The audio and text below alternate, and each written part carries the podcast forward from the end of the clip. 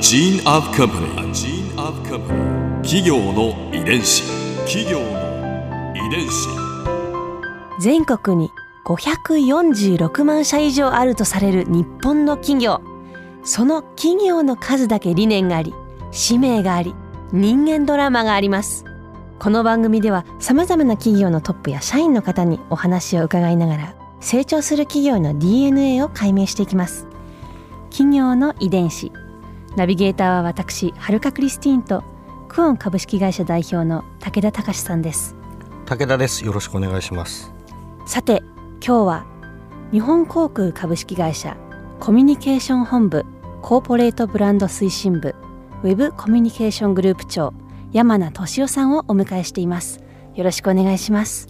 よろしくお願いします。今回は日本航空のこれからについて伺います JAL では次世代の子どもたちに向けた取り組みも積極的に行われているというふうに伺ったんですけれども、どういったことをやってるんですか？はい。あの空育っていう名前の空育、えっとはい。空にあの育てるですね。育てるですね。はい。まあ次世代育成プログラムを今行ってます。どんなことをやるんですか？空育って。はい。あの空育では飛行機を通じて自分の未来を考える。交流を通じて日本世界の未来を考える環境宇宙を通じて地球の未来を考えるっていうことをテーマにして、まあ、あの JAL らしい、まあ、体験型のプログラムを、まあ、いろいろ実施してます。で空の素晴らしさに触れることで、まあ、新たな発見とか、まあ、さらなる学びを得て、まあ、未来を考える機会を提供しています。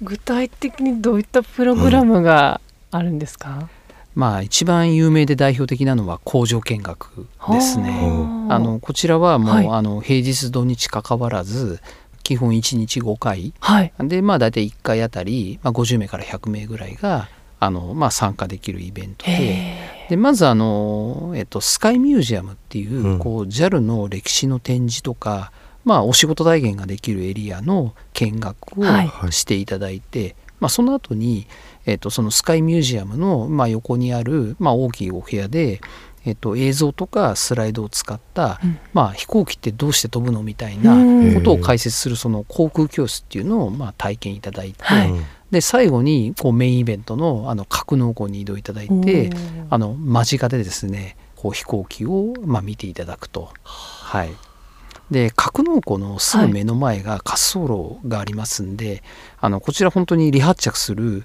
あの飛行機が結構本当に間近で見れるんですね。なかなか迫力があるんじゃないですか。ね、で大体全行程で、まあ、はい100分ぐらいのコースになってます。はいどういったこう皆さん反響なんですか？やっぱりあのなかなかそういうこう間近でまず飛行機を見るっていう機会も少ないうんですし、うん。うん。その離発着を間近で見れるところっていうのもやっぱり普通ないですからないですね。こうデッキとかにね、はいとかから見たり、窓越しに見たりとかってありますけど。えーで結構あのお子様連れの方も多いんですけど最初こうなんかお子様が行きたいって言って来たらお父さんお母さんの方があの興奮しちゃってみたいな。結構そういう話も聞きますね。本当はね、親が行きたくて連れてってるんじゃないかって。はい、あそういう方もいると思います。は いへえ、工場見学、え他にもあるんですか？はい、あとはあの、えっと、折り紙飛行機教室っていうのも、はい。あほのう。やっておりましてこれ本当にあの1枚の紙をこう切ったり貼ったりしないで,、うん。であとなんかこう動力とかもつけないでもう本当にそのこう紙を折ってですね、はい。こう飛行機を作って、まあ、うん。飛ばすっていうものなんですけれども、うんうん折り紙飛行機協会の、まあ、一応 JAL は支部っていう形になっていて、へえでまあそこからこう技術指導を受けて、えっと、指導員とか準指導員の、うん。まあ、資格を、えっと資格がはい。あるんですね。あの取った社員が、うん。まあ、大体あのグループで、はい。まあ、1,000人以上おりましてでその社員が、はい。あの例えば自分の休みの日とかを使って例えば自分の自宅の近所の小学校の体育館とかを借りて、はい。まあ、そこにその子どもたちを集めて実際この折り紙飛行機教室を、まあ、実施しております。まあ、大体年間で、うんまあ、200回以上ですかね。あの開催されてますね。かなり頻度が、まあ、頻度もそうなんですけど、例えば、うんあのある一日で東京でもやってるし大阪でもやってるしみたいな。はい。はい。えってことはもうちょっ子供たちがこう、自分でねこう、はい。パッと折るのとまた違う体験ができるってことですよね、そうですね。はい。やっぱりこう例えば、まあ、理論っていうとなんかこう難しくなっちゃいますけど、あの飛行機の飛ぶ仕組みっていうのを、まあ、取り入れた折り方を、えっと、教えてまして。じゃあ、はい。ただ紙飛行機折るだけじゃなはいくて、はい。はい。もちろんそれも楽しいですけれども、はい。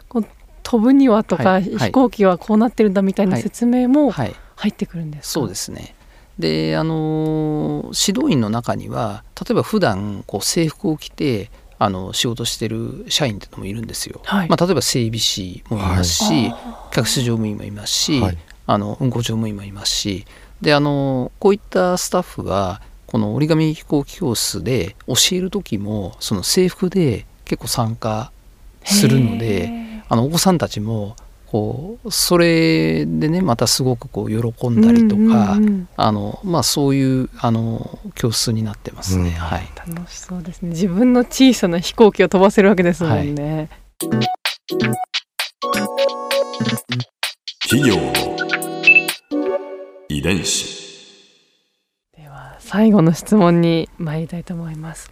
これはいつも伺っている質問なんですけれども100年後の未来日本航空はどんな会社になっていると思いますか？またはどんな会社になっていてほしいですか？はい。まあ、あの今以上に、まあ、より快適な空の旅が、まあ、楽しめるようになってると思いますね。うん。例えばあの先日ですねあの資本提携したあのブームテクノロジー社のあの超音速旅客機が完成すれば、まあ、これ時速2335キロなんですね。で現在のジェット機の倍以上のスピードが出ます。はいで航続距離も、まあ、8334キロですので例えばその東京からこうアメリカ西海岸まで、まあ、ノンストップで例えば現在の半分の時間であの行くこともあの夢じゃないと思うんですよ。あとまあ最近あの宇宙開発って盛んに行われていると思うんですけれども、まあ、あの日本国でもまあ数社にあの出資するなどして、まあ、そういったチャレンジをあの応援してます。で100年後にはですねこれ本当に夢なんですけど例えばこう JAL で宇宙旅行とかですね、まあ、そういう時代になってるといいなっていうふうに思ってます。楽しみですねありがとうございましたありがとうございました。ここで春風ビューポイント今回山名さんのお話の中で私が印象に残ったのは空行くのお話です。その中でも工場見学格納庫で飛行機を間近に見ることができたりさらにね離発着する飛行機もそこから見てみたり。普段飛行機に乗っていてね中からこう座席に座ってその周りをねこう見ることはありますけれども外からこうじっくり間近に見てみたいものですね。企業の遺伝子。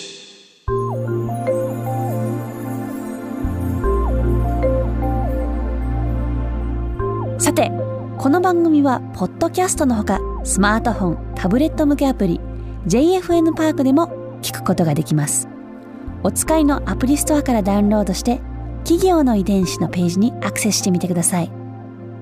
それでは来週もお会いしましょう。企業の遺伝子ナビゲーターは私はるかクリスティンとクオン株式会社代表の武田隆でした。